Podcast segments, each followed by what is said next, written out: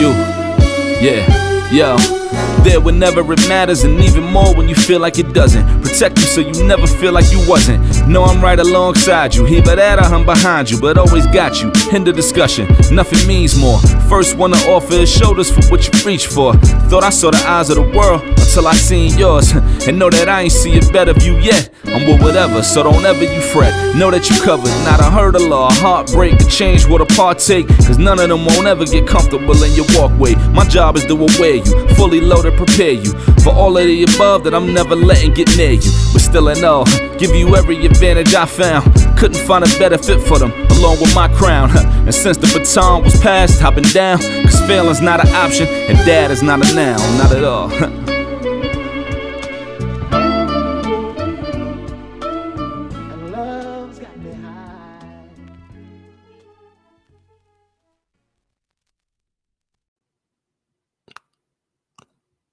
Welcome to another episode of Dad is Not a Noun. My name is Ishmael, changing the narrative for men of color and fatherhood, as well as changing the narrative on the things I care about.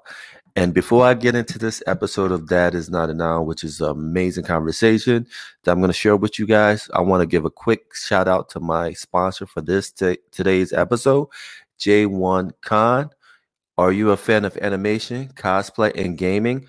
Artist, vendor, playing pl- panels, and live music at a great price, then you should check out J1 Con, November 4th to November 6th in Atlantic City.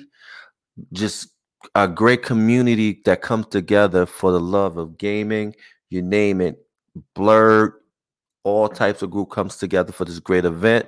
Again, from November 4th to November 6th at the Showboat Hotel, uh, 801 Broadway, Broadwalk Atlantic City, New Jersey. For more for more information on J1Con, go to www.j1con.com. And now, going into this episode of Dad is Not a Noun, I want to share a great interview I had two years ago uh, when I was a part of High Creativity Podcast with my homie, homie. I will love always the one and only DJ Paul. We had a great conversation with the one and only Amerigo Gaza. If you don't know who Amerigo Gaza is, he is the one who created the Yase uh, Gay Project. That was a collaboration mix with the with Marvin Gaye and uh, Mos Def, but Yase Bay, which is like one of my favorite um, joints of all times. Just the album is just dope. And then we also had the one and only Marcus Williams. Everyone who knows Marcus Williams, one of the most talented illustrator artists on the planet. Um, he's known with his collaboration with Greg Burnham for the Tuskegee Heirs, which, if you don't know, you need to go cop that. Just a great um, novel, just a great series. And he does other things on the side. We had a great conversation. We talked about animation. We talked about music. We talked about a, a, a host of different things. And the cool thing about this interview is that with uh, Marcus, while we was interviewing interviewing him, he was drawing at the same time. So I hope you guys enjoy it. Like, subscribe, and all that good stuff. And I'll see you soon. Peace.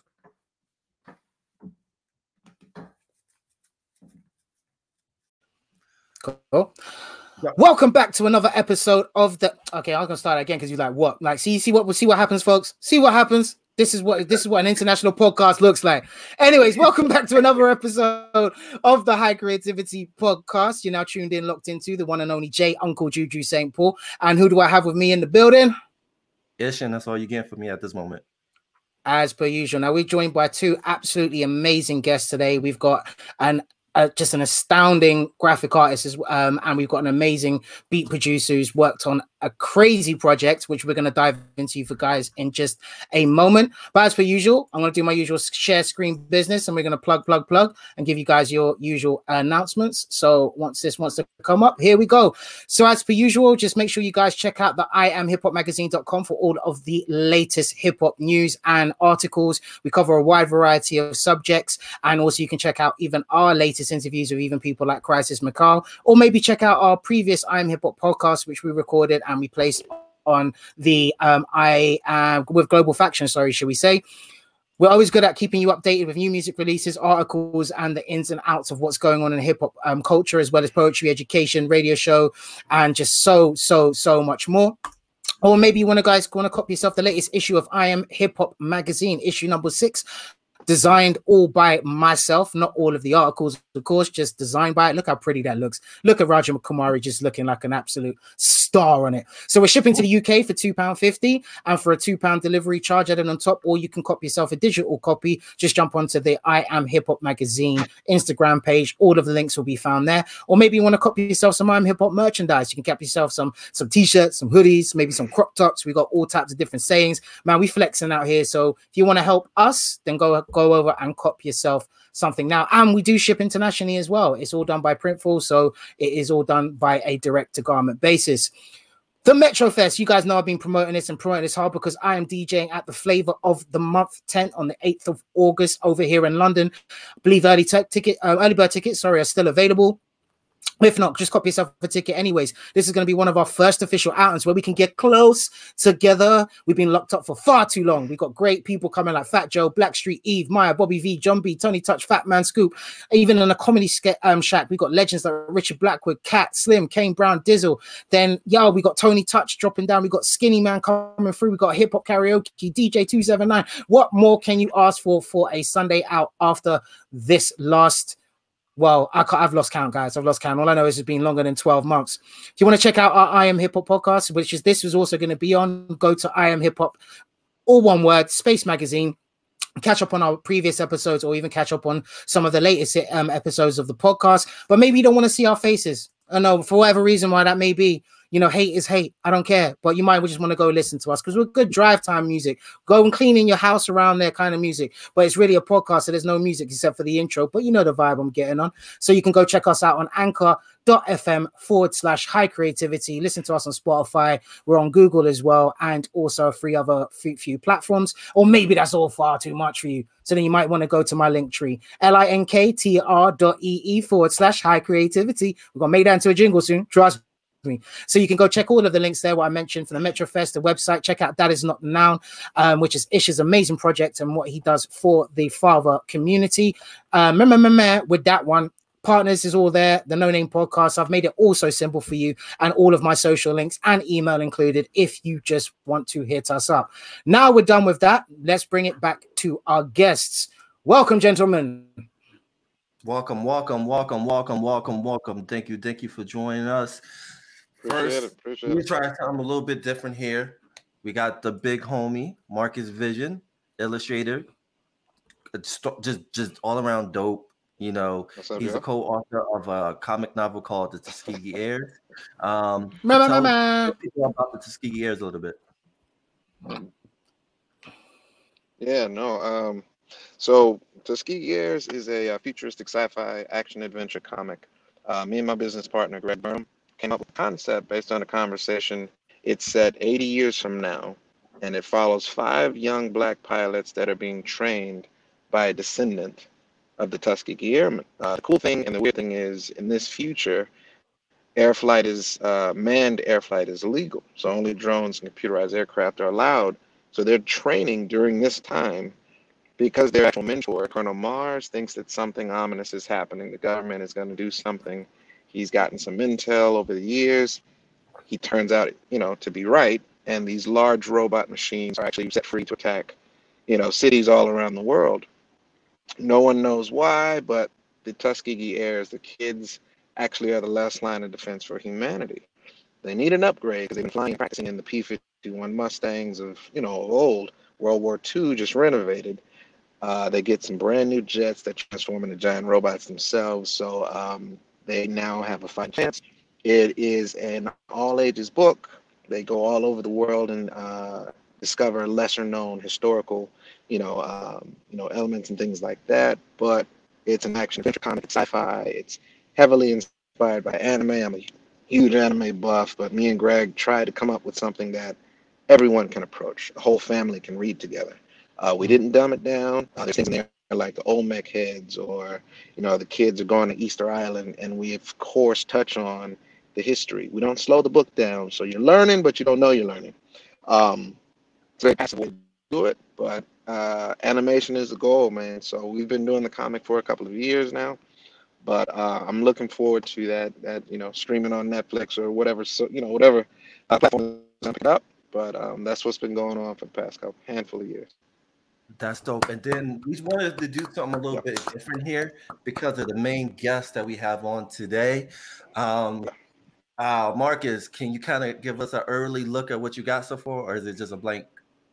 I don't know if I can. Sh- I don't know if it's gonna work like that. It's not. You know. i thought to, we um, established this at the beginning ish. Yeah, yeah. Okay, I'm, I'm, recording what's happening. Yeah, yeah, yeah. people a little taste of what they may see because of this special guest. No, yeah, yeah, yeah. Right now, the way, yeah, the way we're gonna do is I'm recording so that way when it goes down, y'all gonna be able to play this and y'all see it as it's happening. So yes, they gonna they gonna it's gonna so get what, edited in, I believe. yes, it will. So like so, ladies and gentlemen, so once again, this gives you a reason to move over from the audio to go over to the YouTube, even if it no, you need this for the whole thing. We're gonna make you watch it all. I'm not chapter, I'm joking. I will chapter out, but at the end of it, we're gonna do a we're gonna do a fast sketch of what um the amazing Marcus the visual has done. And no, one one hundred percent, bro shout out to that idea, man. That's that's layers on layers and layers of greatness, man, for real. And it has everything that I like: big robots, black people, and end of the world. You're saving it. Yeah.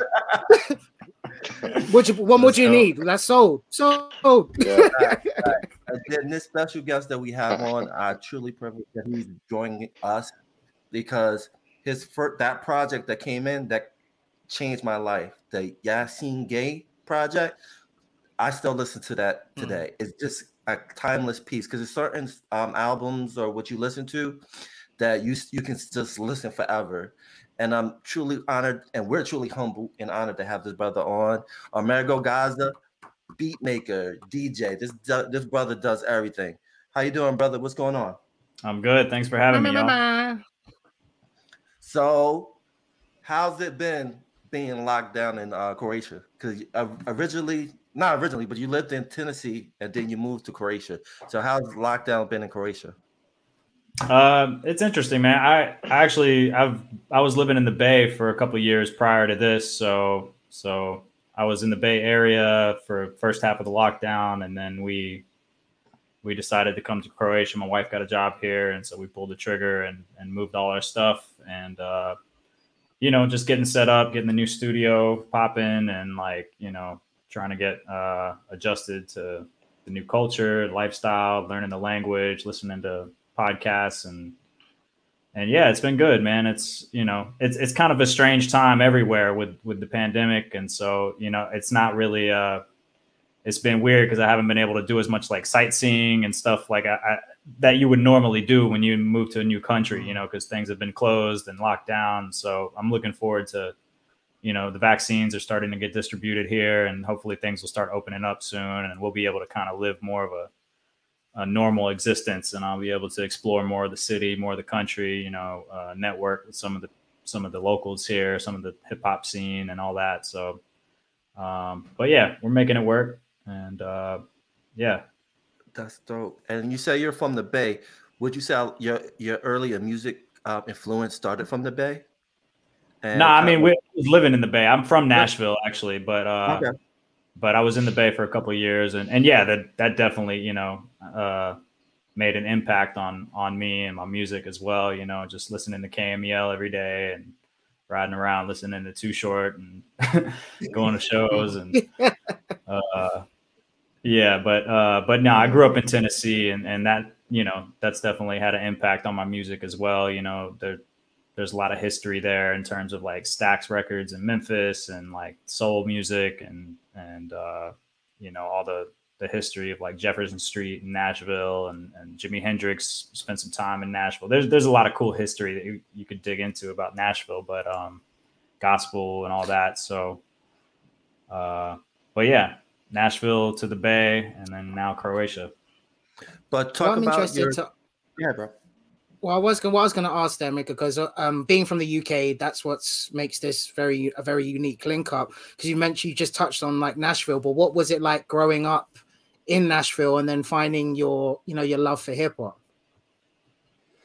Uh, yeah, I mean, when I was coming up, there wasn't actually too much of a hip hop scene. There was a there was a radio show that was ran by DJ Egon and Count Basie called the 911 Emergency Show. So that played a big influence on me growing up, you know, and, and got me into hip hop and sampling and records and lots of dope record stores there that I used to dig in. But it, it is Music City, so there's always been a musical element in Nashville. It's just, uh, uh, you know, people don't really associate it with with hip hop. It's more country and rock and that type of thing. But there, there's definitely a flourishing hip hop scene now, and um, and yeah, that's you know, everybody plays music. Everybody's in a band, or you know, dads or you know, parents grew up playing music and instruments, so um, I was always surrounded by it. My dad's a jazz trumpet player, and uh, you know he was always playing gigs and around Nashville and different places. I used to go on tour with him and go to studio sessions and and you know just be a fly on the wall. So so yeah, uh, it definitely definitely made an impact.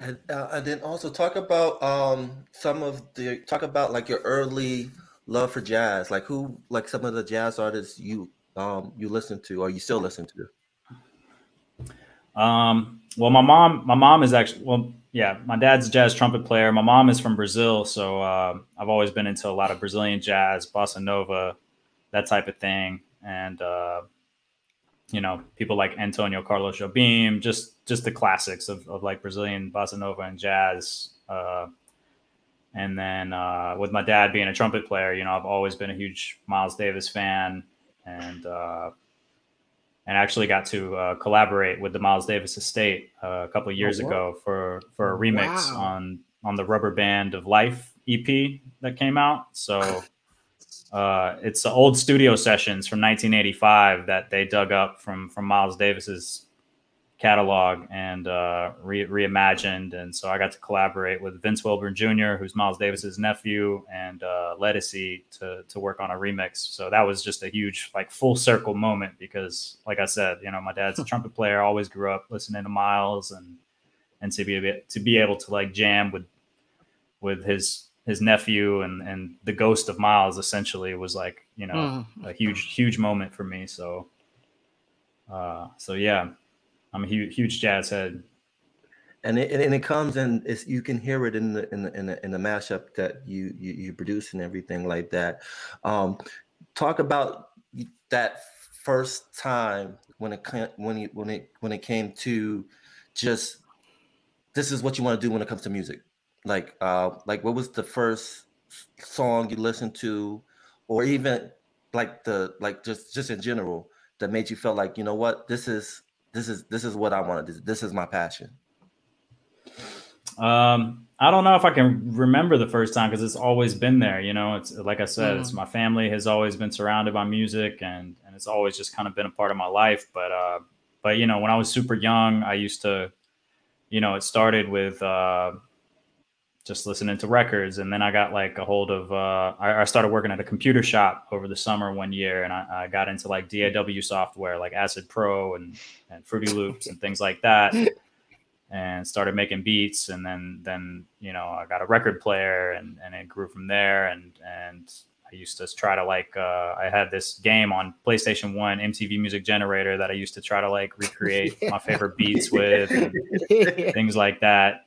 And um, and then and then when my brother went to college, uh, my older brother Ricky, he uh, he left behind this shoebox full of cassette tapes, except none of the cassettes were in them. It was just the cases with, liner notes. And I started I started flipping through those, and uh, and it was just all types of classic, you know, hip hop stuff like from the '90s, like Souls of Mischief and Hieroglyphics and Pharcyde and Tribe and Gang Starr and so I started going out to Sam Goody and re- repurchasing the tapes since the tapes weren't in there and Hmm. and he was in college. So, um, and so I just started listening to him, and and I think the moment that I knew I wanted to be a producer was when I heard Gang Starr's "Moment of Truth." That was like Oy. one of the al- one of the yeah. albums that really like uh, hit me super hard, and like when I heard those beats and the way you know it was all put together, I was like, this this is definitely what I want to do. So, uh, so that record had a lot of influence. Um, yeah, like yeah, I'm sure. Yeah, because uh, even Gang Starr for me definitely moved me. Still to this day, I can go back and even Guru's Jazzmatazz, which is one of my favorite collections of um, Guru's work. completely with the just how he really taps into the original soul of jazz and then brings it completely full circle into life and the amount of people he featured on it. But what's interesting because my dad used to be part of a band called Index. It's a UK funk band called Index.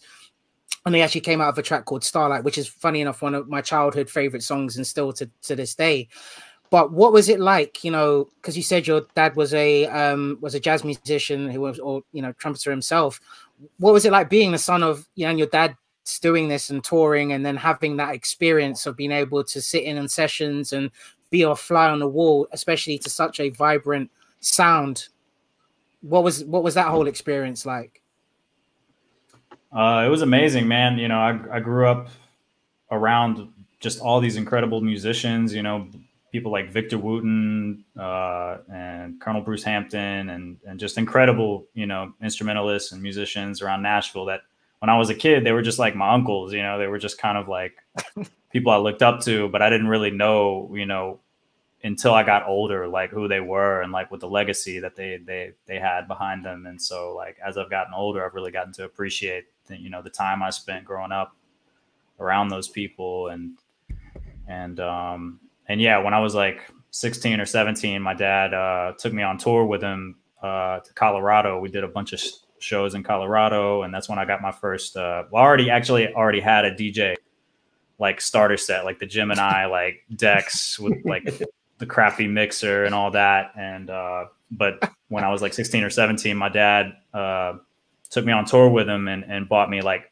for real Technics and like a good mixer. And like as soon as I got on that, I was like, you know, for a couple of years there with the Gemini, I was like, man, I really suck at this. Like I'm not good at DJing. And then and then I got the Technics and I was just like, oh wow, I, I'm actually pretty good at this. Like this is, I just had the wrong equipment. So, you know, once I got Technics and, and like a good mixer, it was on. And then, um, you know, when we, we did those dates in Colorado, that was like my first time being exposed to like, you know, real venues and real crowds and, and trying to warm up for my dad's band. And, uh, that, that really, uh, I really learned a lot on that trip. And then you know to come back like years later and play some of those same venues like on my own as a dj mm-hmm. as a headliner you know is again kind of full circle so uh so yeah man it's been it's been an interesting interesting journey i'm sure you got okay. stories for days and i definitely yeah i'm we're definitely gonna have to have you come back and just you just do a do a history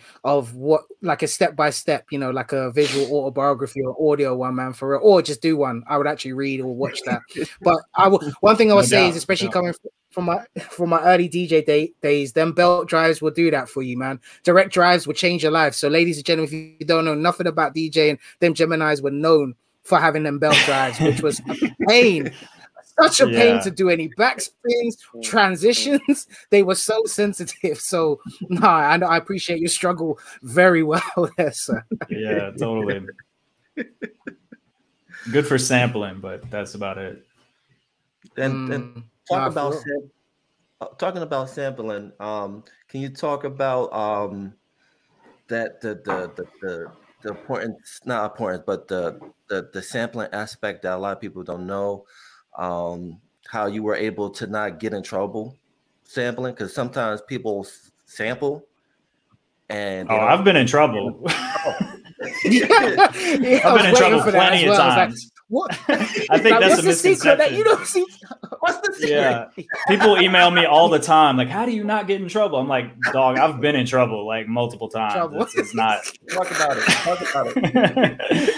nah, I mean, no, it's it's it's an ongoing thing, and it's something I've I've you know I've had to deal with throughout my career, and probably will continue to deal with. But you know, uh, a lot of my projects have been shut down. You know, my Bizarre Tribe project, the one you see here hanging in the back, Pharcyde, and Tribe Called Quest, that got shut down in 2012 by Sony. Uh, Yasiin Part One got shut down like two days after it came out. You know, and that's when I decided wow. to do Volume Two, uh, The Return and but then after I did volume two, you know, here's the interesting part is that, you know, volume one got shut down, but then when I did volume two and put that out shortly after that, Apple reached out to me and they were like, Hey, we want to use this in an iPad commercial. And so I was able oh, to actually wow. work out work out a deal with Apple and Universal Records and the Marvin Gaye estate and Mos Def and and we were able to actually get the samples cleared and get that one track cleared for the commercial. So, you know, it's just a lesson in in in terms of like just just put it out there and keep doing it. And you know, I I don't really have all the answers in, when it comes to copyright or sampling, but you know, I'm I'm really just trying to get a conversation started. You know, I think sampling is an art form, and, and that's kind of what I try to prove and show with these projects. And um, and you know, hopefully things like that, you know, can can help show people that you know there is a way to like, you know, sample.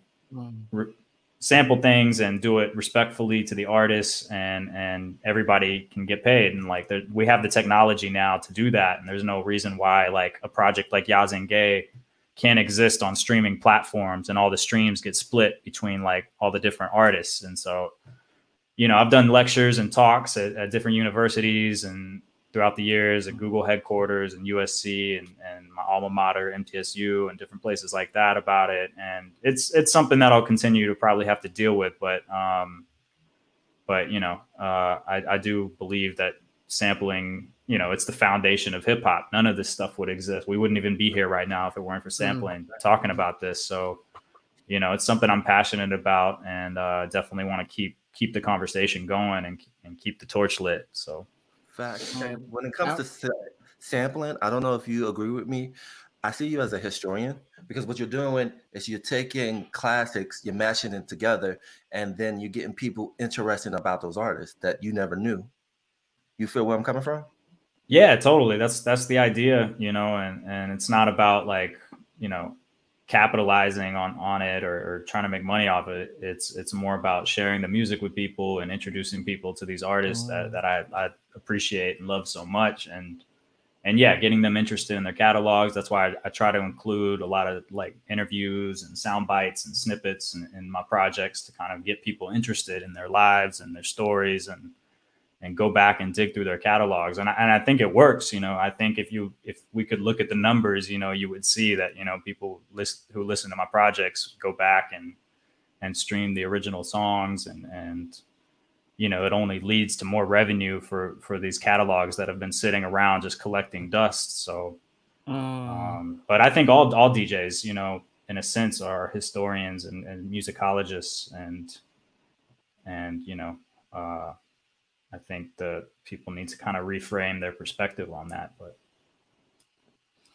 one thing I will say from just what you said is I'd like to put that blanket over so you can do that in the, the, the politically correct way. All you DJs ain't historians. I'm saying this for a fact. You press play and you get paid. No, for, for people actually dig into the crates, that's one thing I would definitely say. So that's going to lead me to this next part is how do you what process you go through in a sense of saying, you know what, I want to put, for instance, you know, do the Yasiin Gaye collaboration, or like you just said with the Tribe Called Quest.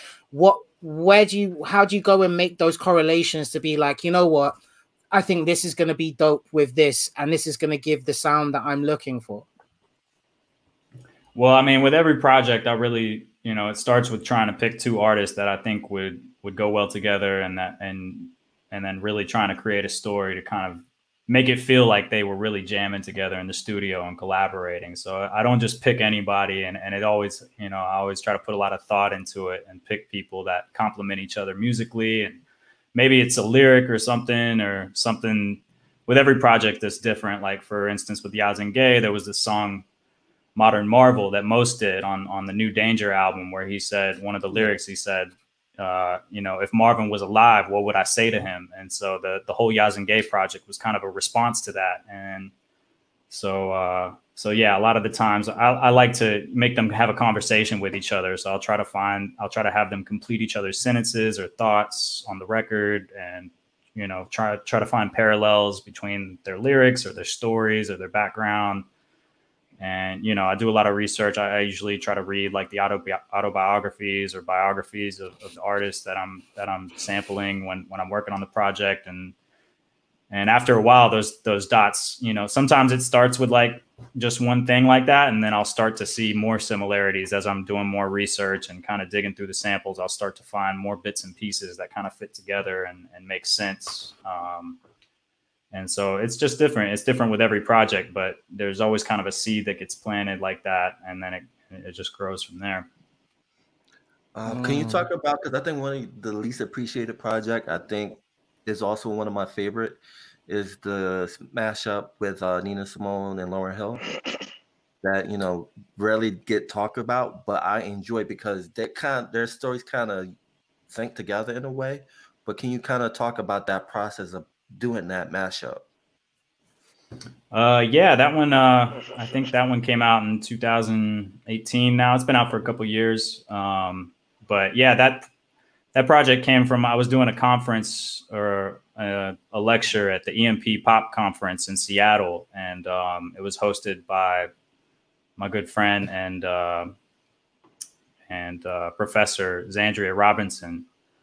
And after giving my lecture, she she brought it up. She she kind of put me on the spot and was like, "Yo, why haven't you done any projects with female artists?" And uh, and I was like, "Well, that that's a good point. Why haven't I done any projects with female artists? You know, it wasn't something I had consciously avoided or you know, it was just something you know I guess I had overlooked at the time because I had been focused on Marvin Gaye and Mos Def and James Brown and Biggie and all these other Fela Kuti and De La Soul. But uh, when she asked me that, you know, it really made got me thinking, and uh, and then I I thought about you know try, try to think of two artists, two female artists that would really complement each other, and those were the first two that that came to mind. And um, and again, it's the same thing. You know, once I started digging through their catalogs again, uh, which you know I was already somewhat familiar with, obviously, but um, once I started digging through it, I really started to find these different similarities and in the songs and uh, and yeah, really try to piece that together. Like I don't know, I'm trying to think of an example, but um, like the song Zion, you know, that's that Lauryn Hill does for her son. Um, and then I, I took pieces of Nina Simone singing singing about brown baby and like there's just a lot of different mm. similarities that you know you start to hear if, if you listen to the album over and over again you'll start to you know recognize these different kind of call and response moments where they, they feel like they're talking to each other and and yeah i just uh again with every project i really try to try to make it seem like they were together or, or that they were really having a conversation with one, one another and, and those two seemed like they really fit fit together so it definitely mm. does, man. Do you see yourself in the future doing another what's that, project? What's that? Uh, what's that one with um? Which one? Marcus, what's up? You had a question? Oh no, I was saying uh the the one with uh Erick Sermon and uh Marvin. Uh music is the soul of oh, man. Oh, just like music. Yeah, yeah. Just like music. That's one of my favorite tracks. Yeah, yeah like yeah. yeah. That's the jam. Yeah. for real, for real. I've been I've been listening to old I've been listening to all uh, '90s videos while I work, man, and it's just the nostalgia, of course, beautiful, but like certain songs, man, that song mm. has not diminished, and it's it's that the way it was mixed, the way it was, you know, composed, and all of that. Like you're saying, it was like they were talking to, or as if they, you know, like he did it as it was it was made to be done that way. And that is artistry, man. I don't care what nobody says. That that song still hits.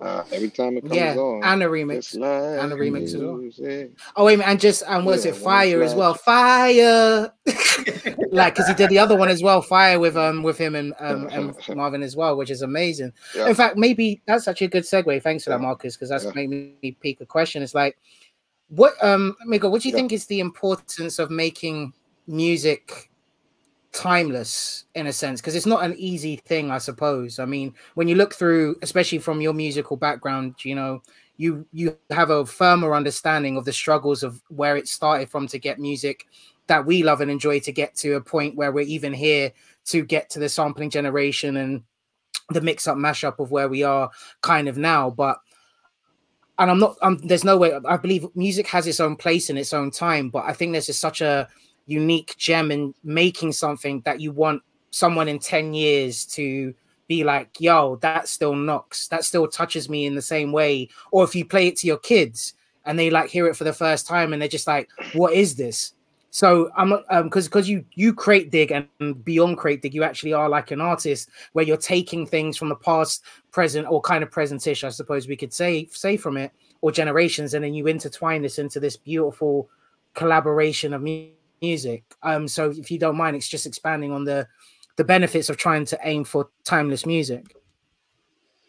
Yeah, I mean that's that's always an aim for me when I when I'm in the studio working is, is trying to create something that's going to last and and leave a legacy and and I think sampling, like you said, is a big part of that. I think that's that's what hip hop does, and that's the beauty of it is that it, it keeps this music alive and it keeps it fresh and and it keeps it relevant. And so by sampling something that's old and, and recontextualizing it into something new, you're you're you're you're making it timeless in a sense. Um, even if it already was, you know, it, it might have gotten lost in time, and that's that's what hip hop produ- mm. producers do. You know, we find things that maybe got, you know, I mean, obviously the the, the projects I've done are, have been with bigger artists that you know, like Marvin Gaye or, or Stevie Wonder. So you know, I don't I don't think we we have to worry about them getting lost in time, but.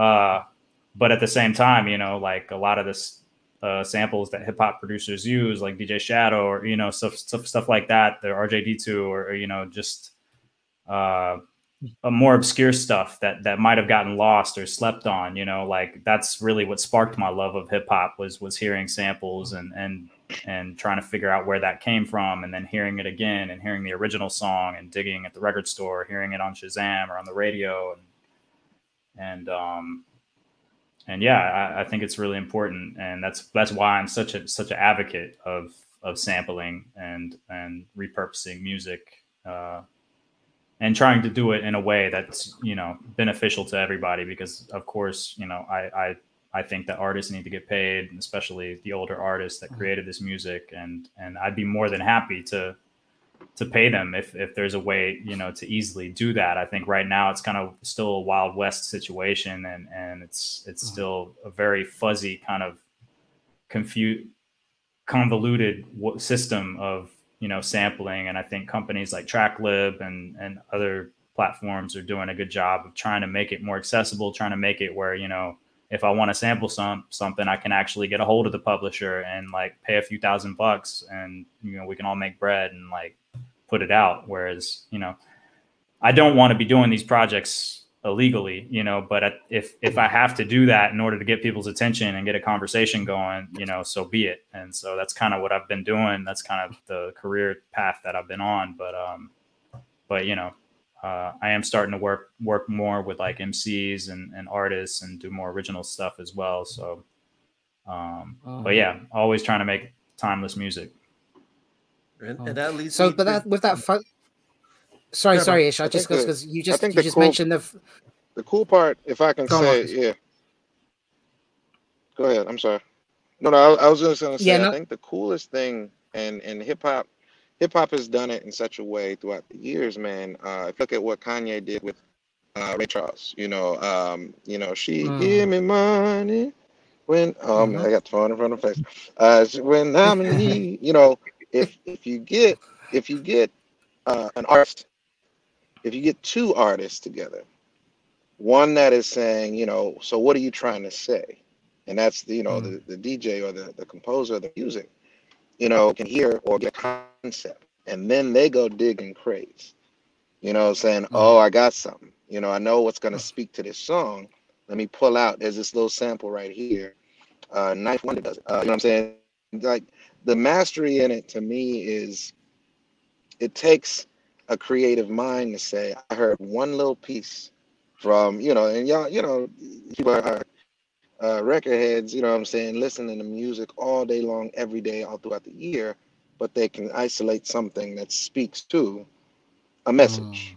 that speaks to about that speaks to you know the the whole concept of a song you know, um, so when I heard that when Kanye came out with that one, I was just like, that's not humanly heard that song, Ray Charles, but I never put, you know, like if you're listening to music, you just, it's, it, you know, you're listening to the song, but to combine those two messages and spice it up in a way, you know, that's that's like black, excuse me, pastors from you know church in the South, you know, they'll cherry pick uh, uh, a verse in the Bible, yeah, it, it, would be something that ain't got nothing to do with nothing. Every, and make a whole sermon. And yeah, Genesis 13, It'll be about trying to get more tithes and offering. But you can spliced in verses all throughout the Bible, and that's why you need to give. You know, but that's like, wait, where I hold think on. that artistry. Yeah. That's that well that's artistry. that's full I- circle I too respect- because Yeah. yeah no that's full circle too because you know the gospel element and and how it led to soul music basically soul soul music is basically secular gospel music when you think about it if you replace the word Exactly. Baby in every soul song with jesus you've got a gospel song or vice versa you know so I'm actually gonna go and do that now. I'm gonna go listen to a whole bunch of them right random sermons. I'm gonna change. I'm gonna change all of the Jesus, baby. I'm like, okay, Yeah. I got some bars. I got some bars now, baby. You better watch out because um, Yeah. actually talking about sampling. I watched um, I'm not sure if you guys have seen the document. Yeah, um, I'm not sure if you've seen the documentary hip hop, um, the songs that shook America, and one of the episodes, I think it's the first episode, I believe, is the one with Kanye West and how he made Jesus Walks, and it actually turned out that it was a um, rehab group um, uh, who made their own, you know, choir and basically sung this sample, which was actually passed on by um, oh, what's his face again as well? Um, I can't remember his name. The artist who was um who Kanye knew as well as close. Oh, sorry, ladies and gentlemen, I'm gonna have to find it up and put it in the comments. But he literally passed that to Kanye and said, "Yo, look, boom, you have to hear this." And as soon as Kanye heard that, he then reconstructed the whole thing. And then when the church group had heard it, or the rehab group who'd made this choir group heard it, it was like, "Oh my God, that's us!" And that's how Jesus Walks came to be. Like um Rhymefest, that's his name, Rhymefest oh Ron um passed yeah, that yeah. actually to yeah yeah he passed that to kanye and that's the beauty of the whole thing but even touching onto that sample thing because you did men- mention the fuzziness of the industry and i'm not sure if you will get in trouble if you can expand on it but what is it because people is it just a case like you said it's a wild west and that they want to make sure that they own everything that this person has done and that's why there's such such fuzziness when there's someone who's serious as you who's got a proven track record of actually great productive music taking the time try to really present them into a case of a new generation. And also some people don't even know half the artists that we talk about because a lot of these youth may hear one or two songs but it's not there like us. You play any of the artists that you've just mentioned in one of our family functions and jams we all know what's going on and what time it is. But i'm really quite I've always found that kind of a bit interesting. How how is it that fuzzy for someone to take something and you know recycle it into well, I won't say recycling it, but restructure it into something a little bit more flamboyant and modern. Yeah, I mean, I don't know. I think part of it is, um, part of it is the the the fact that the industry has changed, and you know, Mm. you know, records don't sell as much anymore, so people are more greedy, and like people are trying to get every last dollar, and so when they see somebody like me sampling something, they're like, he's making money. And we need to stop it. Which you know, I give all my projects away for free. You know, a lot of my projects do get bootlegged to vinyl, as you can see back here. But I'm not pressing these up. You know, some company elsewhere is pressing them up. I don't have anything to do with that. And a lot of times, uh, I've found in my experience, like a lot of the artists are cool with it. You know, I've gotten shout shout outs from a lot of the artists I sample, and I've I've gotten to tour with like the Pharcyde and collaborate with them, and like a lot of the times the artists are cool with it, but the labels aren't. Or you know, there's also these companies that there's actual um, what do they what do you call them like sample sharks or so they're like co- companies that basically go around buying up catalogs so that they can then turn Oh, around and sue yeah, yeah. people like us in the hip hop community that are sampling them.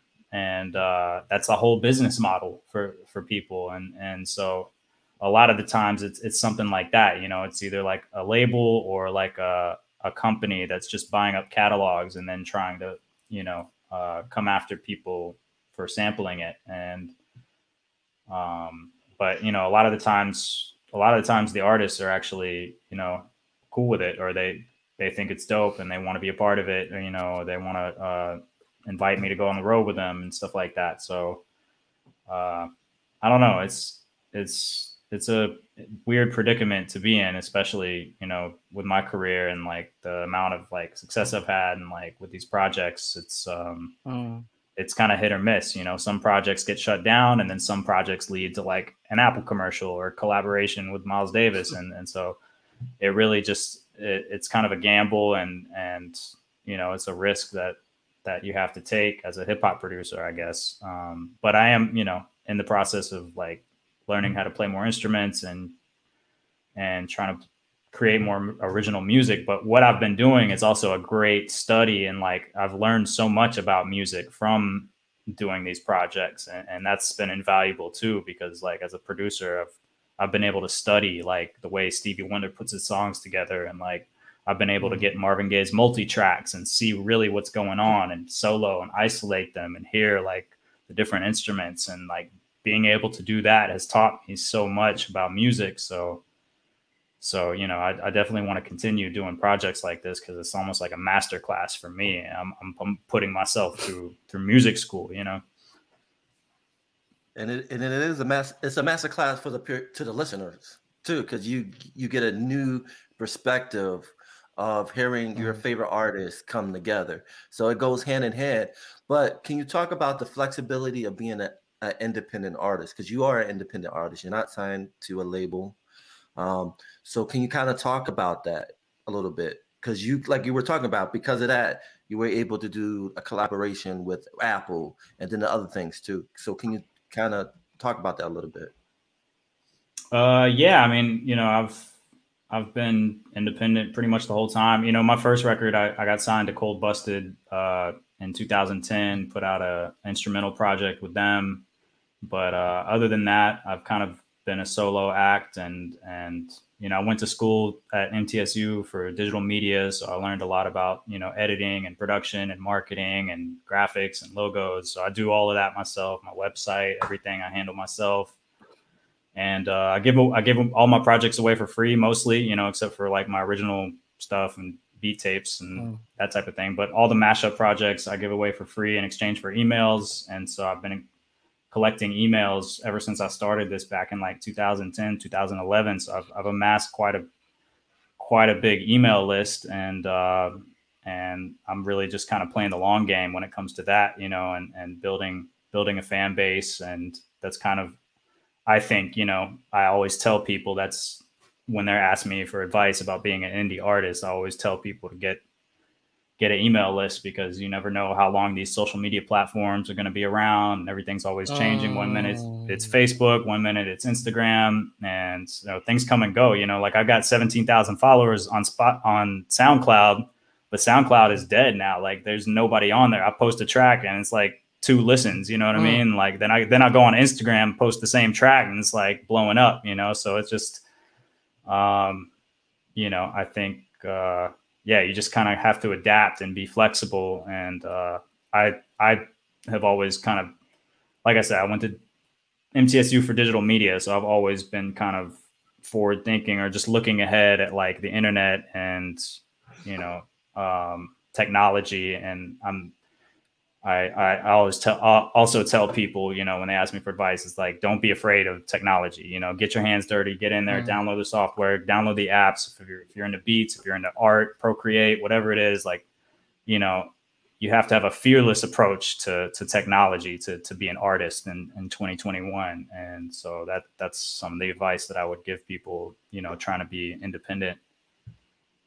Um, explains a lot actually as well because that's the reason why when we've got uh, um, a bunch of bunch of uh, almost we say oldies? Maybe is the best way to put it. Maybe i'm in that category. Not not myself personally but you know people like oh yeah i just avoid that that side of that side of media and whatever whatnot. I'm old school and i like to stick with my guns but then on the flip side they complain that the music narrative is being guided this way because the youth are picking it up pretty much instantaneously. Kids are literally given phones and iPads to deal with rather than actually full parenting skills. So already they're meshing with how the whole thing works. Hence why, you know, dances on TikTok become viral and become uber popular. And that's how it kind of carries trends. So even saying that um yourself, because like you mentioned, you did study, you know, did the, the digital side of things. Where do you where would you where do you see things going and where would you like to see things going in a sense of digitally pushing forward in the in the environment that we're in at this moment in time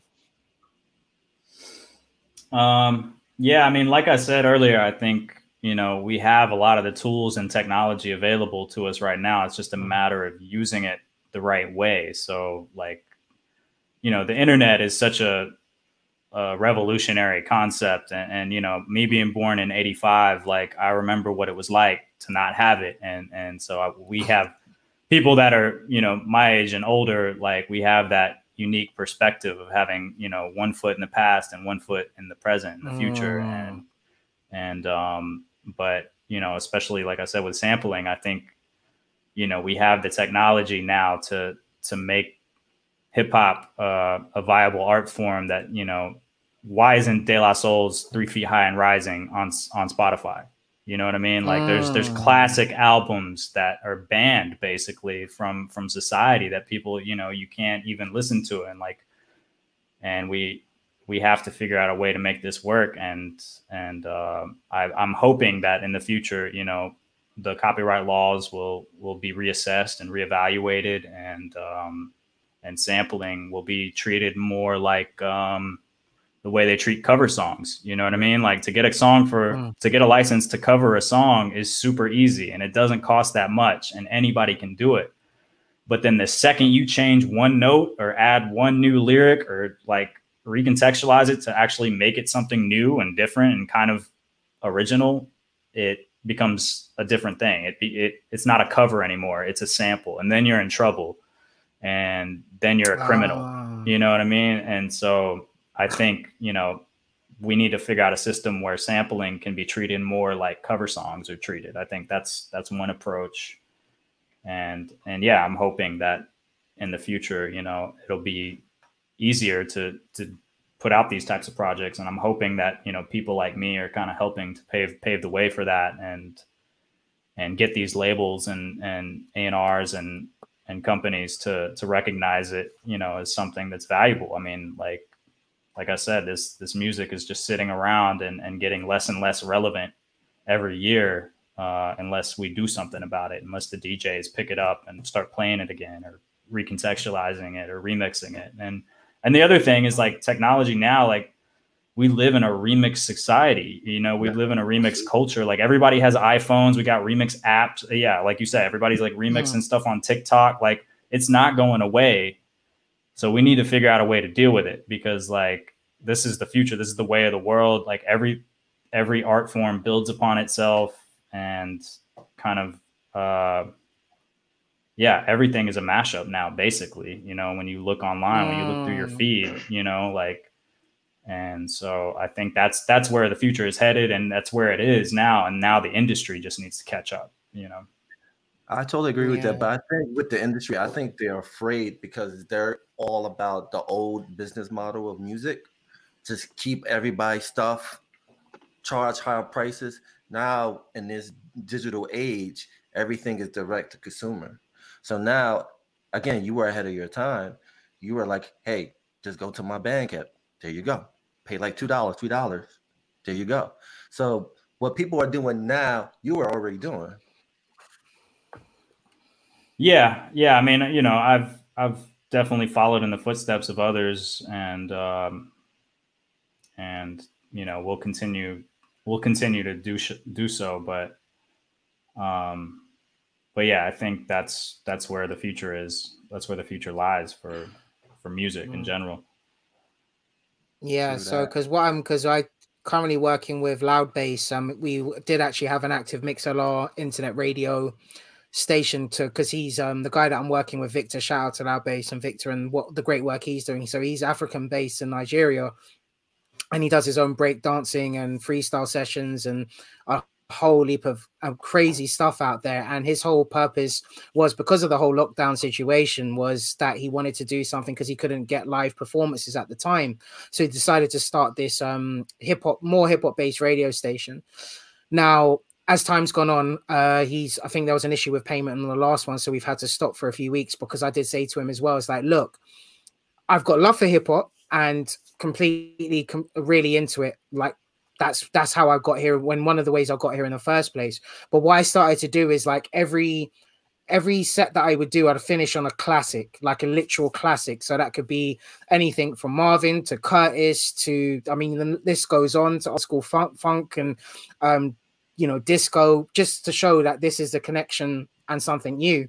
And I did suggest to him, is like, look, in the case of us going forward, because he wants me to manage it, is we need to just cover music. So that's R and B, soul, funk, whatever. We need to just be able to to really whilst we have a platform like this that isn't going to pull our stuff down is that we i can we well not just myself but other people can play that variety of music to educate people because that's effectively what he's trying to do and even taking a step back now and i really think about you know even even people that because i'm 35 uh, well i was born in 85 like you so i'm one one foot in one foot out. I'm speaking to artists who i'm supporting now who are in their 20s and you mention certain names and they don't even know who you're talking about. Say things like say like an artist like onyx. Oh who's onyx? Like, what?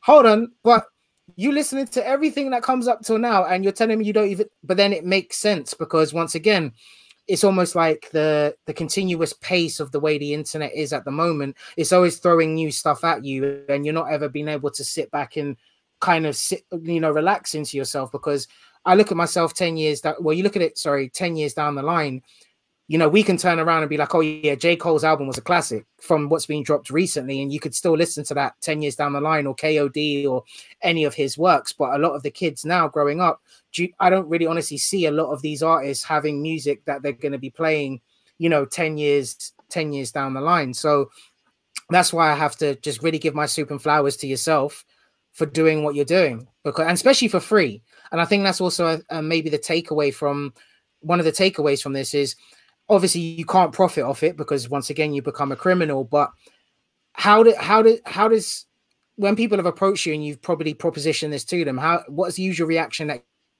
you get? It's like look if you're going to do something try it put it out. If it gets taken down so what? But i'm sure you probably get a lot of um you know hit back of like well why are you giving away this for free? And why don't you chase these in um the labels and copyrights and go get this stuff clamped down? What's that situation like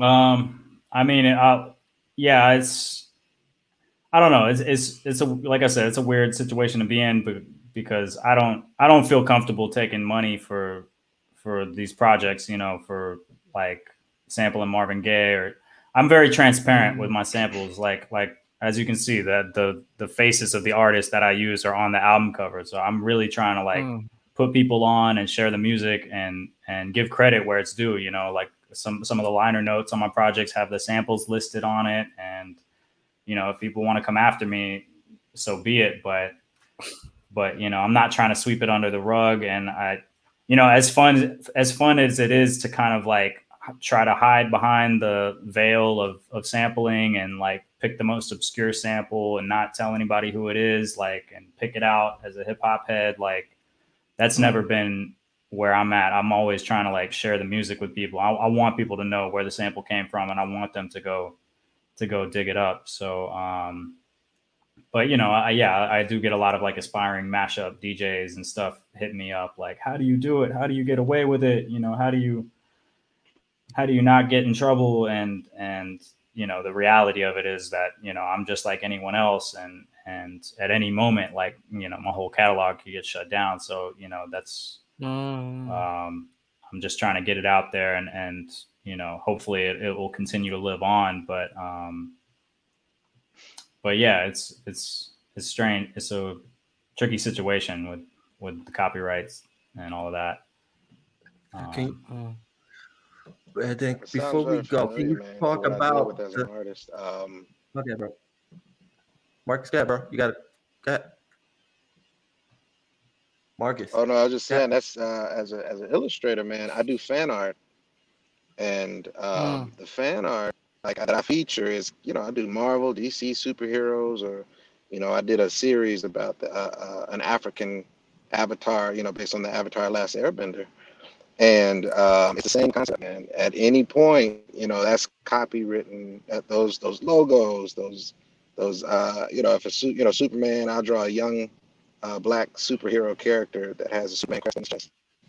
That can be shut down. They can take that off the shop. They can cease and desist that. Um, but Have the risk had... of just put it. Go ahead.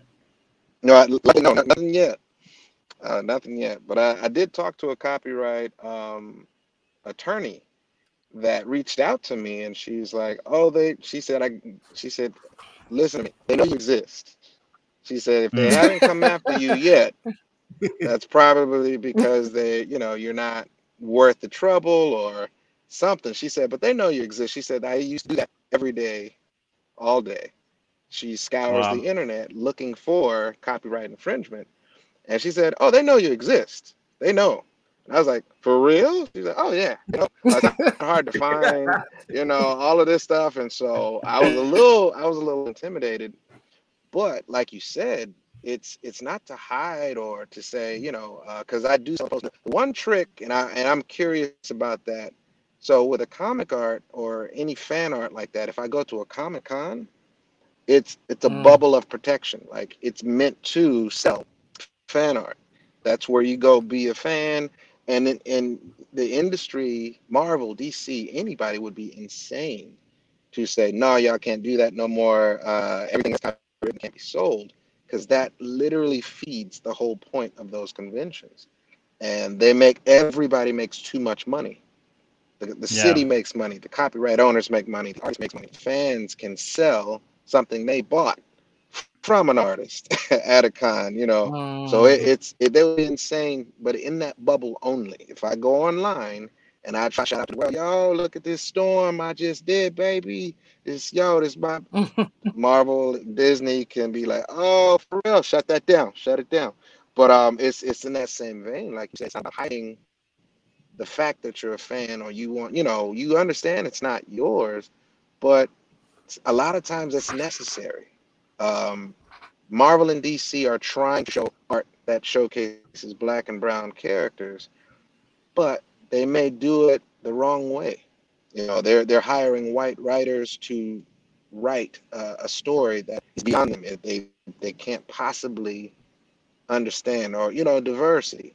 You know, you're hiring Mm. the the wrong people to actually showcase this, and then they're getting slapped back saying, "Oh, you don't like it? I guess we'll cancel the book." But fans are like, you know, Storm is an African woman. She's not African American. She's an African woman, and to this day, it's Mhm. still they just kind of touch on the heritage uh, or- how regal she's supposed to be because they don't write it. They don't have that in their value system. And as a fan, I'm Mhm. like, I'm drawing Storm with afros. I'm drawing her in her. I've, I've literally drawn her in her ancestral Kenyan, you know, outfit. And I've Mhm. I'm from people from Kenya, like, yo, thank you.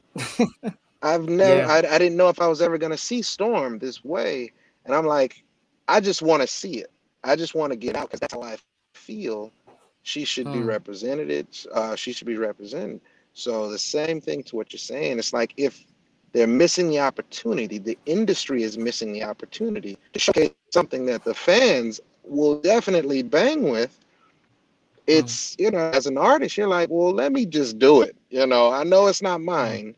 I know I'm I'm not supposed to be off this, but a lot of times I'll just post up to the internet, man, just share it because people need to see it. Um, I think people need to see it. I feel Mm. like it's it'll resonate with people, and thankfully, uh, once I got on Instagram, I didn't even want an Instagram account, but Mm. it's now you know where my biggest fan following is. Like you were saying, it's that's gonna change depending uh, TikTok and something else in five years, but right now that's the kind of thing to where people it's a visual platform, so it works. You know, still. Yeah. Mm. And it Um, resonates I feel, with I feel you on that, man. Yeah. Mm. No, and I, I don't know. I mean, I don't know. If, I know it's yeah, it's it's it's tricky with what you do and intellectual property, and especially with big big companies like this Disney and Marvel. But but I do feel like I think art and music get treated differently in this respect know, a mm-hmm. little bit. Yeah. Like Yeah. you know, Andy Warhol can get away with slapping a St. Campbell's soup can on his painting and it's fine art. You know what I mean? Or just cropping a photo of Marilyn Monroe. It's all good. Yeah. You know what I mean? But the second I sample one note of Marvin Gaye's music, it's Yeah. OV. It's done. Like, and so I, and then even even even the fact that they have these conventions, you know, like that for fan art, and that fan art is such a pro- Mhm. prolific like community and, and thing. You know, you don't really see that with remixing or, or music necessarily. You know, like you, if we had a, a convention of remixing, like they would shut that down immediately. You know. yeah. Um, and uh, with lawsuits intact. Blue Why suits. is but I that do, though? You know, don't- I why know don't it's y'all- a why- slippery, why don't it's a y'all it, slippery slope. I th- I have a I I- have a theory on this, and I'm only just because you guys are giving me the comparison because you're both into two things that I am seriously passionate about. I think in the case of the art, especially in the sense of the comic books, is comic books um, have always gone up and down. Disney's always been Disney, but Disney don't get the bulk of their money through the programs or the movies that they sell. They get it through the merchandise. They get it through people turning up at Disney World themselves. So that's where they get their their majority of profit. Hence why if you then do so, like a rework of a piece of art and try to sell it, they're coming for you. They're like, no, no, no, no, no, no, no.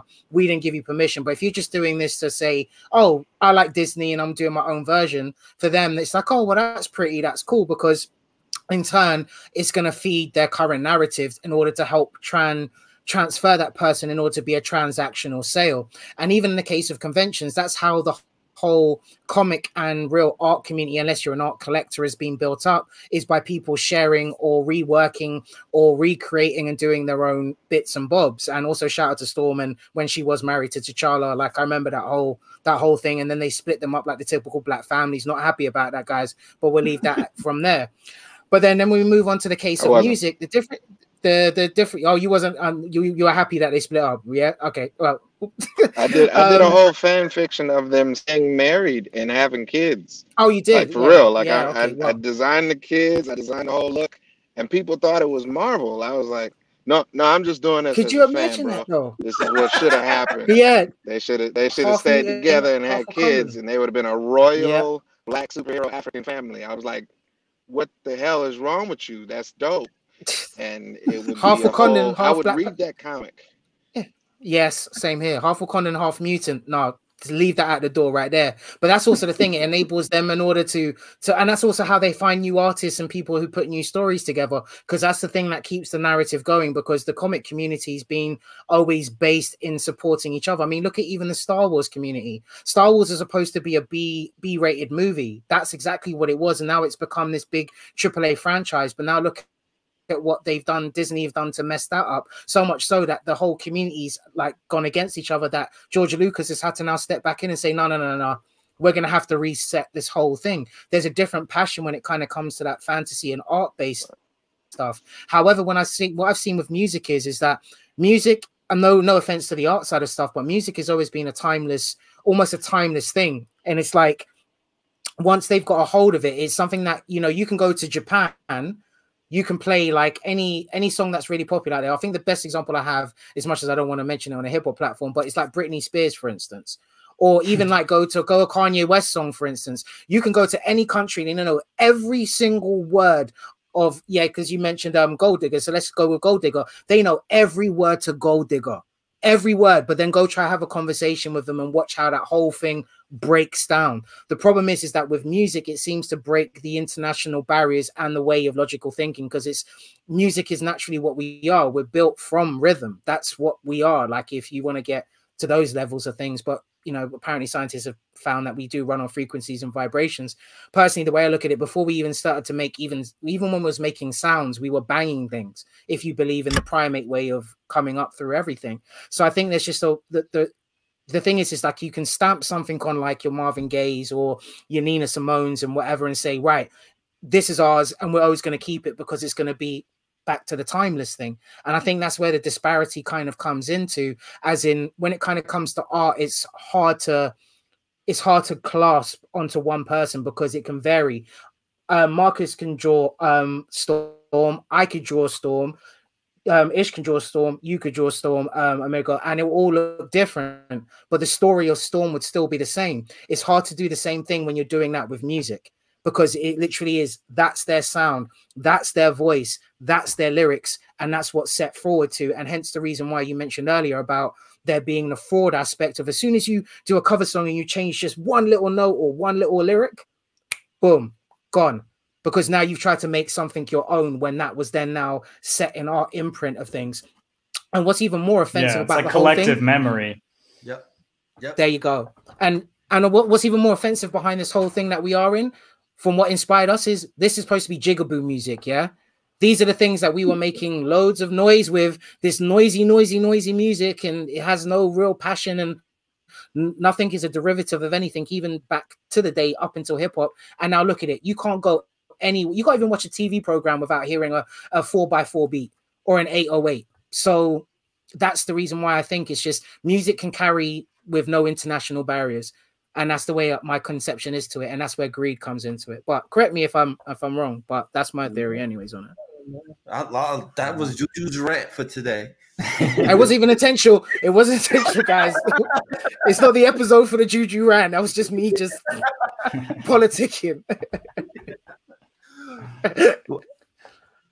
but uh Margo, what what do you what do you guys say about that? What are you, what are your feelings? The the the the the the the, the difference between the two when it comes to that.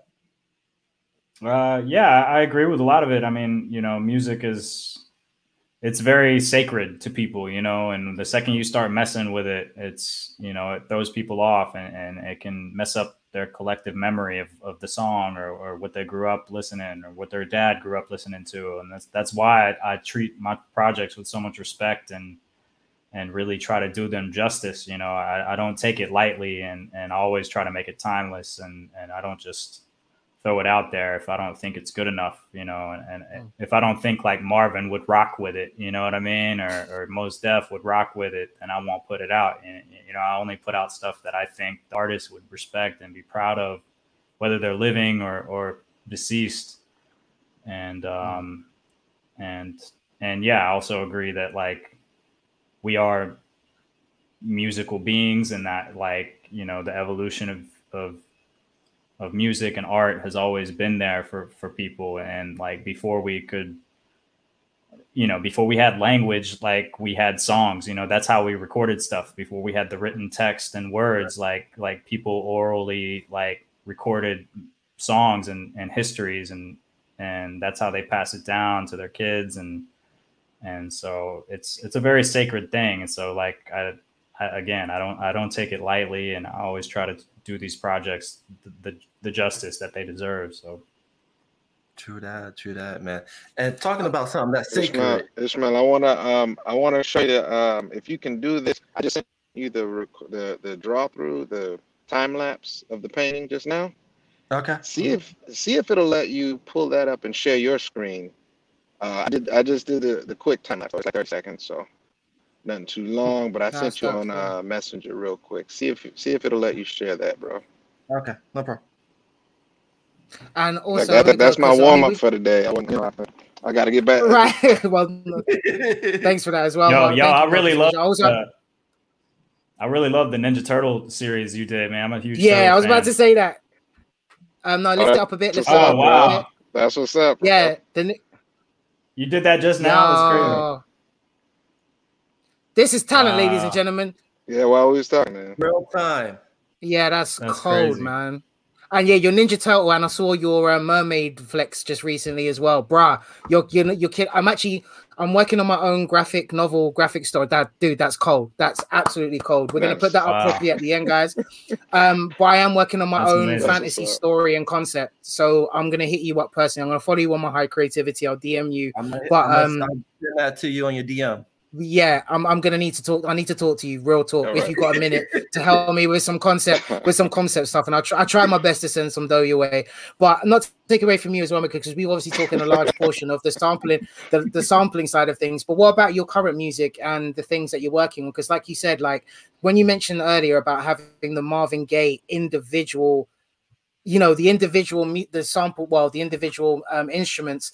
For me, that would be amazing to listen to some of my greatest songs ever, um, the greatest songs ever, and literally listening to each instrument being played. So you've said that's obviously helped you go through your masterclass and advancing you. But what's what's going on with your personal projects now? What can we expect from your personal catalog going forward? Like, is there any mashups coming? Not mashups, but collaborations with people or any artists in particular that you're going to be working with? Uh, yeah, I'm always I'm always busy. I got a handful of projects I've been working on, and uh, like I said, I've been working, trying to work with more real artists like in a collaborative way lately and and produce more original projects. I did a a project uh, last a couple years ago now with uh, Ziamara from the Bay Area. She's a vocalist. Mm. Uh, we we did a project called 1990, which was like an ode to 90s R&B, and it's all original instrumental beats that I created. You know, I played all the instruments. She sang on it. I'm working on a project with uh, Napoleon Da Legend, who's another really prolific mm. uh, MC that I'm really excited about. Um, and uh, I'm working with another artist from Nashville by the name of Petty. Um, I've always got like instrumental beat tapes and stuff like that that I'm working on. Um, I've been doing a lot more work for like film and composing for for yeah composing for film and video oh, games sick. and commercials and things like that. That's always been a passion of mine, especially video games. So I've been doing mm. a lot of that, and that's another great way to kind of stretch stretch my creativity and force me to kind of like do things that I normally wouldn't do, you know, and and and try different genres and styles of music, whether it's you know creating a soundscape mm. for a film or a, level in a in a video game or something like that. So I'm always just looking to challenge myself musically, and so um, yeah, you can expect expect more of that type of stuff from me from in the future. But I, you know, I will continue do, doing the Soulmates projects. Uh, mm-hmm. if it makes sense. You know what I mean? Like I said, if the artist mm. makes sense and if, if I really have a vision that I think works, you know, you can definitely expect to see more soulmates projects coming coming in the mean, future one, as well. So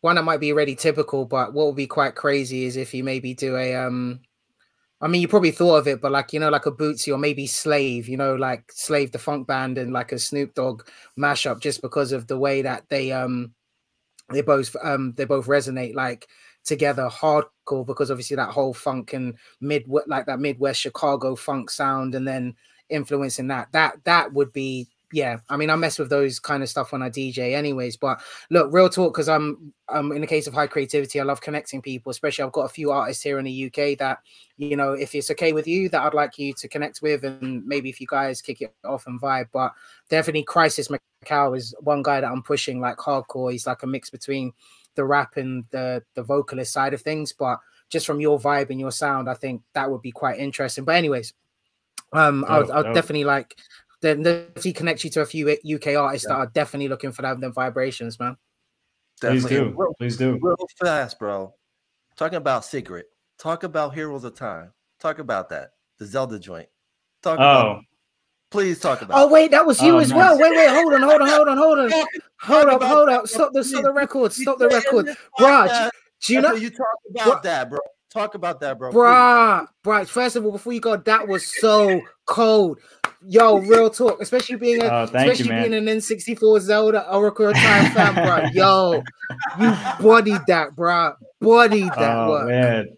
Thank you, man. Thank you. Yeah, I, have known to I've known to hop on the mic from time to time. You know, it's some some I'm I'm passionate about as well as writing lyrics and, and rapping, and obviously video games and Zelda is is a huge huge part of who I am. And so so that joint just kind of I don't know, it just kind of happened, man. I was just like walking around, you know, listening to listening to the Zelda soundtrack one day, and it all just kind of poured out of me. So, um, but you know. Uh, but yeah, I grew up playing Ocarina of Time. You know, that game was really special to me because of the musical element to it. I think. Yeah. You know, and and uh, again, like I said earlier, like video games is one of the reasons. That's one of the catalysts. You know, aside from hip hop, that got me into production. And so I kind of I kind of mm. wanted to pay tri- tribute to to one of my favorite games. I've done a few joints like that though. I did a Chrono Trigger joint um, a couple years back for one of my oh, favorite games.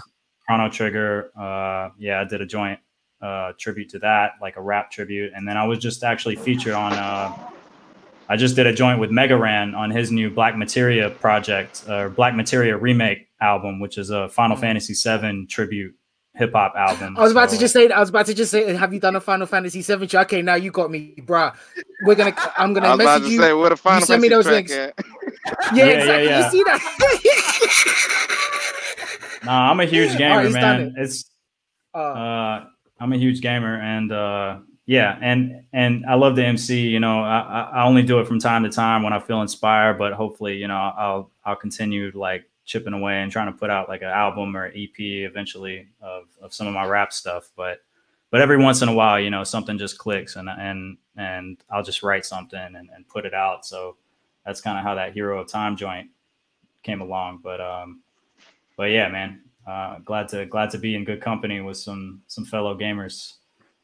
Facts, man. That that that's a banger, man. Seriously, I, I, are we gonna get another Zelda installment down the road, or what's what's going on? Um, I, I'm, yeah, I think I think you can't with that.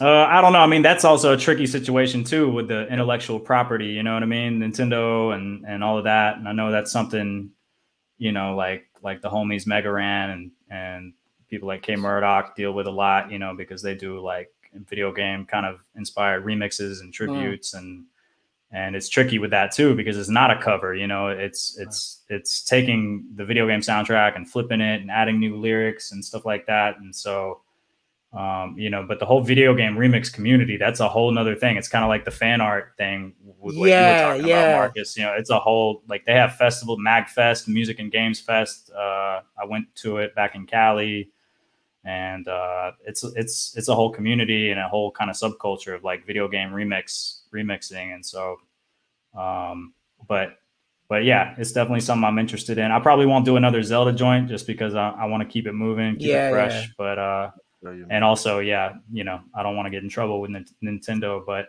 the interesting joint about, or the interesting thing about the Hero of Time joint is, is one of the things I try to do with it. I really tried to recreate everything from scratch. I didn't sample anything from the game for that joint. Like I recreated all the sound effects, I recreated all the oh, instruments uh, from scratch. You know, all the you know Koji Kondo melodies and everything because because I didn't I didn't want to get in trouble. And, and, that still doesn't guarantee that I won't get in trouble, but maybe it'll mm. reduce the chance of me getting in trouble for it. So, you know, I, I, wanted that track to live live on for a little while. So I replayed everything and and and it was really fun actually doing the sound effects because I did I used a lot of the sound effects like in interspersed between my verses and, and so I got to kind of have like a, a crash course in sound design, like trying to recreate some of those mm. Zelda sound effects and and that was a good good learning experience for me too because I'm also trying to do sound design for games and stuff. So, um, but yeah, it was a lot of fun, and and yeah, I'll, I'll, probably continue doing joints like that random randomly, you know, when I feel like it. So.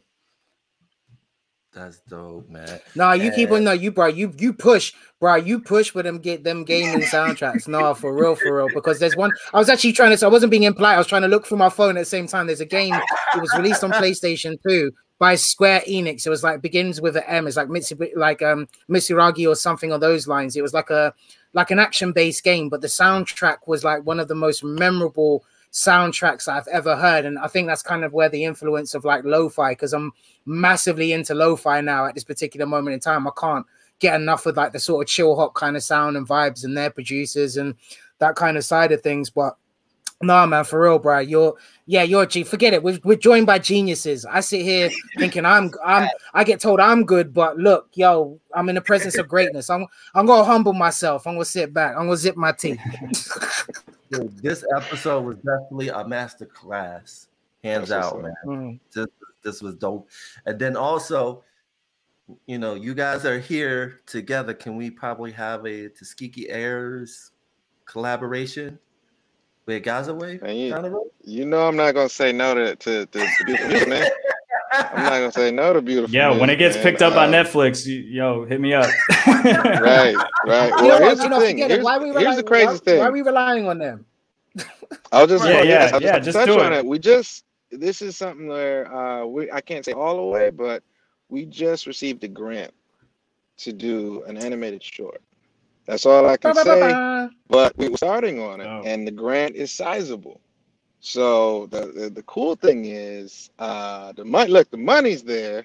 So you just let me know what you need, bro. Uh, it's we, are gonna work with some with a uh, we had like some real real down people, man, that we've been working with for over 20 years, uh, waiting for us to get the green light. Yeah, yeah, yeah, yeah. So you know what I'm saying? Look, the money's there. So we're gonna, we're gonna put the uh, we're gonna put the lines out but no, it's, it's it's real, man. It's like uh, we we are definitely about to hit uh, hit the ground running because we have about I'd say a good handful of years, six months to a year to produce it. But um, I man, me and Greg have been thinking about music production. I've been thinking about all of the mood because I'm a heavy, you know, I'm anime head, and and that's one of the things that that bother me the most when I see animation that goes soft or goes light on getting Mm. that that that element, that layer of music and you know atmosphere and tone. I'm like it, thinking, just think, look, think about Final Fantasy, what they did with Sephiroth, right? That one one wing angle track. You know what I'm saying? Like I can't, I don't know what they were smoking. Yeah, when they, when they was coming up with that, I would love to be. and also like with when they was MIDI, doing that. like with Yeah. MIDI files though too. Yeah. Like they didn't have an orchestra. That was all within the PlayStation sound chip. You know what I mean? So that That's what I'm saying. that was just the limitations of that. Yeah. It's crazy. Like Right. That's that's what I want. I'm coming from. I'm a fan of those creatives on all levels, man. Like, cause after you see something and you see, you know, you get past the entertainment, oh, that was dope, and you go back and fan, like, dude, look at, listen to this. yeah. you know, I could yeah. play, I could play Sephiroth's track while I'm working, man, and I get hyped. So Yep. that's that stuff Yeah. where um, I've been thinking of Tuskegee Heirs as a creative, the person that you know, as as I'm seeing the, I see the art and the animation going on in my head, but I hear, Mm. you know, what I want it to be like. I don't know what the sounds, you know, the, what the actual tracks are, but when I when we get to that point where we're actually working with a composer and whatever, man, I'm ready. You know. So basically, I'm gonna yeah. get you. What, what Yeah. you, you know, I'm gonna you definitely know. send people your ways. I'm yeah, definitely. keep, keep I'm me definitely. I posted, could, man. Yeah, for real. And I'm gonna send I'm gonna send a couple of my guys to to make it so that's gonna be a connection between a connection. Izata, we're gonna have to hire her.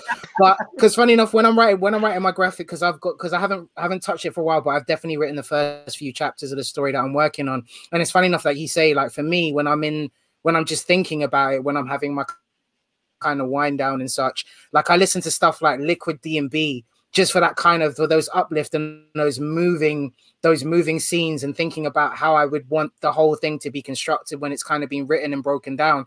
Um, or then, for instance, when you kind of want to slow it down, like I always apply music because that's the way I've applied life. Like his music is literally the soundtrack to my life. Is how would that play to fit those moods? And I think one of the most modern two modern joints that really represent the right vibe of it is Samurai Champloo, without a shadow of doubt. Um, rest in you know music, new um, Nujabes, and also you know Fat Jon for the whole collab. But Yasuke with Flying Lotus, Fly- Flying Lotus really pulled it out for Yasuke.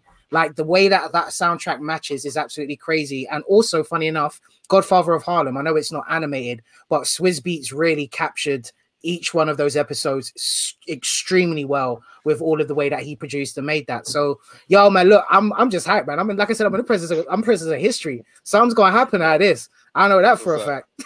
I'm gonna I'm put that I'm gonna put what I just So- painted on a shirt, man. I'm uh, I'm I'm aware just for myself, but um, if you want one, bro, let me know. I'm gonna send it. I, I can. Uh, I'm working with printable too. I'm I'm print. I'm fixing my Shopify store now, but yeah, I'm I'm I'm testing the uh the all over print shirts. So I like my images to be large on my shirt.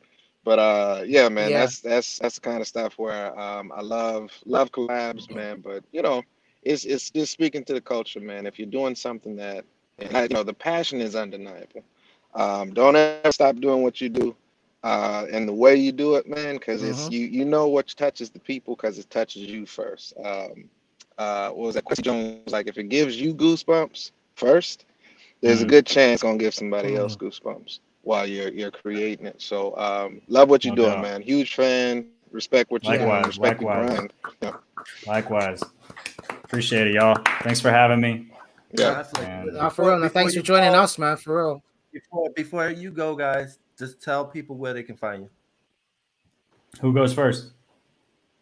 Oh man, you go ahead. You got you got more links.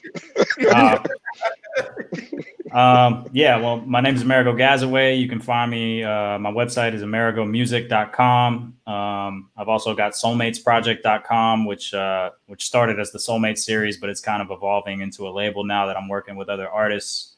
Um, you can find me on all the social media platforms, just Amerigo Gazaway, and uh, and yeah, stay tuned. I got a lot of new projects coming out, and uh, happy to be here.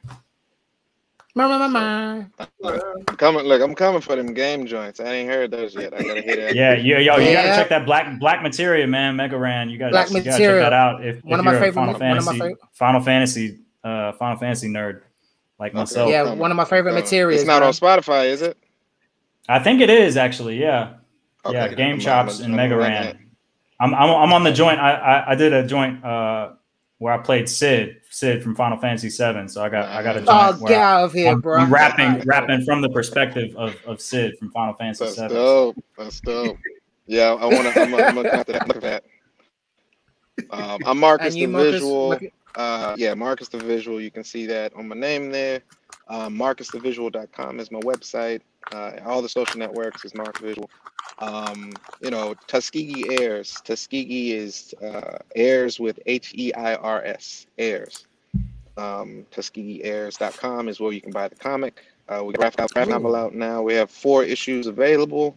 Uh, working on issue five and lots of good stuff coming down, man. I'm not look when we get something moving, uh, we're not gonna be quiet. We're gonna just drop it on the internet like Beyonce album, um, and just and just let the world take it in. But um, yeah, it's it's it's a lot of great things coming down, guys. Um, you know, because I'm I'm not gonna stop until this this representation is properly done.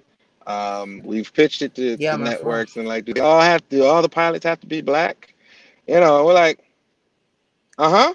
Yes. What's wrong with that? It's kind of kind of the point. You know, like it's it's like for real. And, You- and you- if we give it you- to, you- if we give it somebody else, you know, they'll they'll most likely reverse engineer it, change it to what they call a broad audience or what's appealing to the audience. Yeah. It's it's perfect the way it is, man. It's just we got to stop letting industry You know say what? what what's real. Do you know what we need to hit up? Is the 85 South show on this one. One thing I can give about Karlous Miller and them lot is they all about this stuff as well. We might need to get David Banner and the rest of them involved with that. Like, no, Yeah. we will create a peaceful protest, but real talk, no, we're representing a lot because there's some real deep stories in that. So, no, we're going to help drive you all the way forward. So, guys, if you tuned into this very moment in time, we want to thank you once again for another episode of the High Creativity Podcast. Make sure you like, comment, and subscribe. Share to your friends, your families. We're all about this and having great conversations. And until next time, we'll be back again soon. Peace, love, and all that good stuff. One.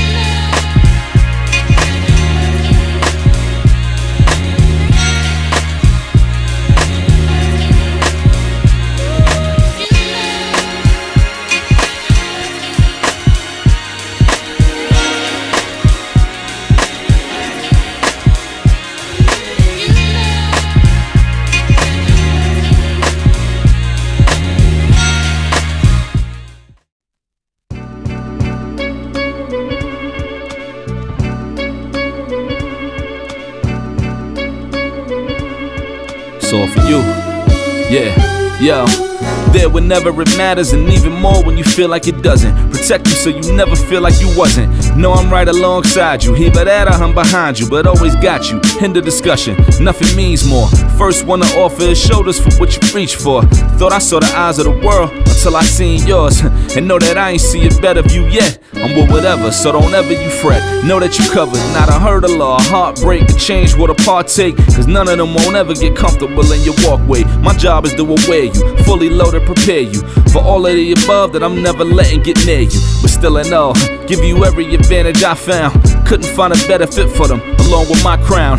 And since the baton was passed, I've been down. Cause failing's not an option, and dad is not a noun, not at all. My message to any dad, man, first off, know that, yeah, it, it is a hard job, but it's the greatest job in the world. I wouldn't trade it for anything. I wouldn't change anything about it. Everything you're doing from here on out, didn't have purpose before, now it has purpose. It's the most important thing you'll ever do. Just be a dad.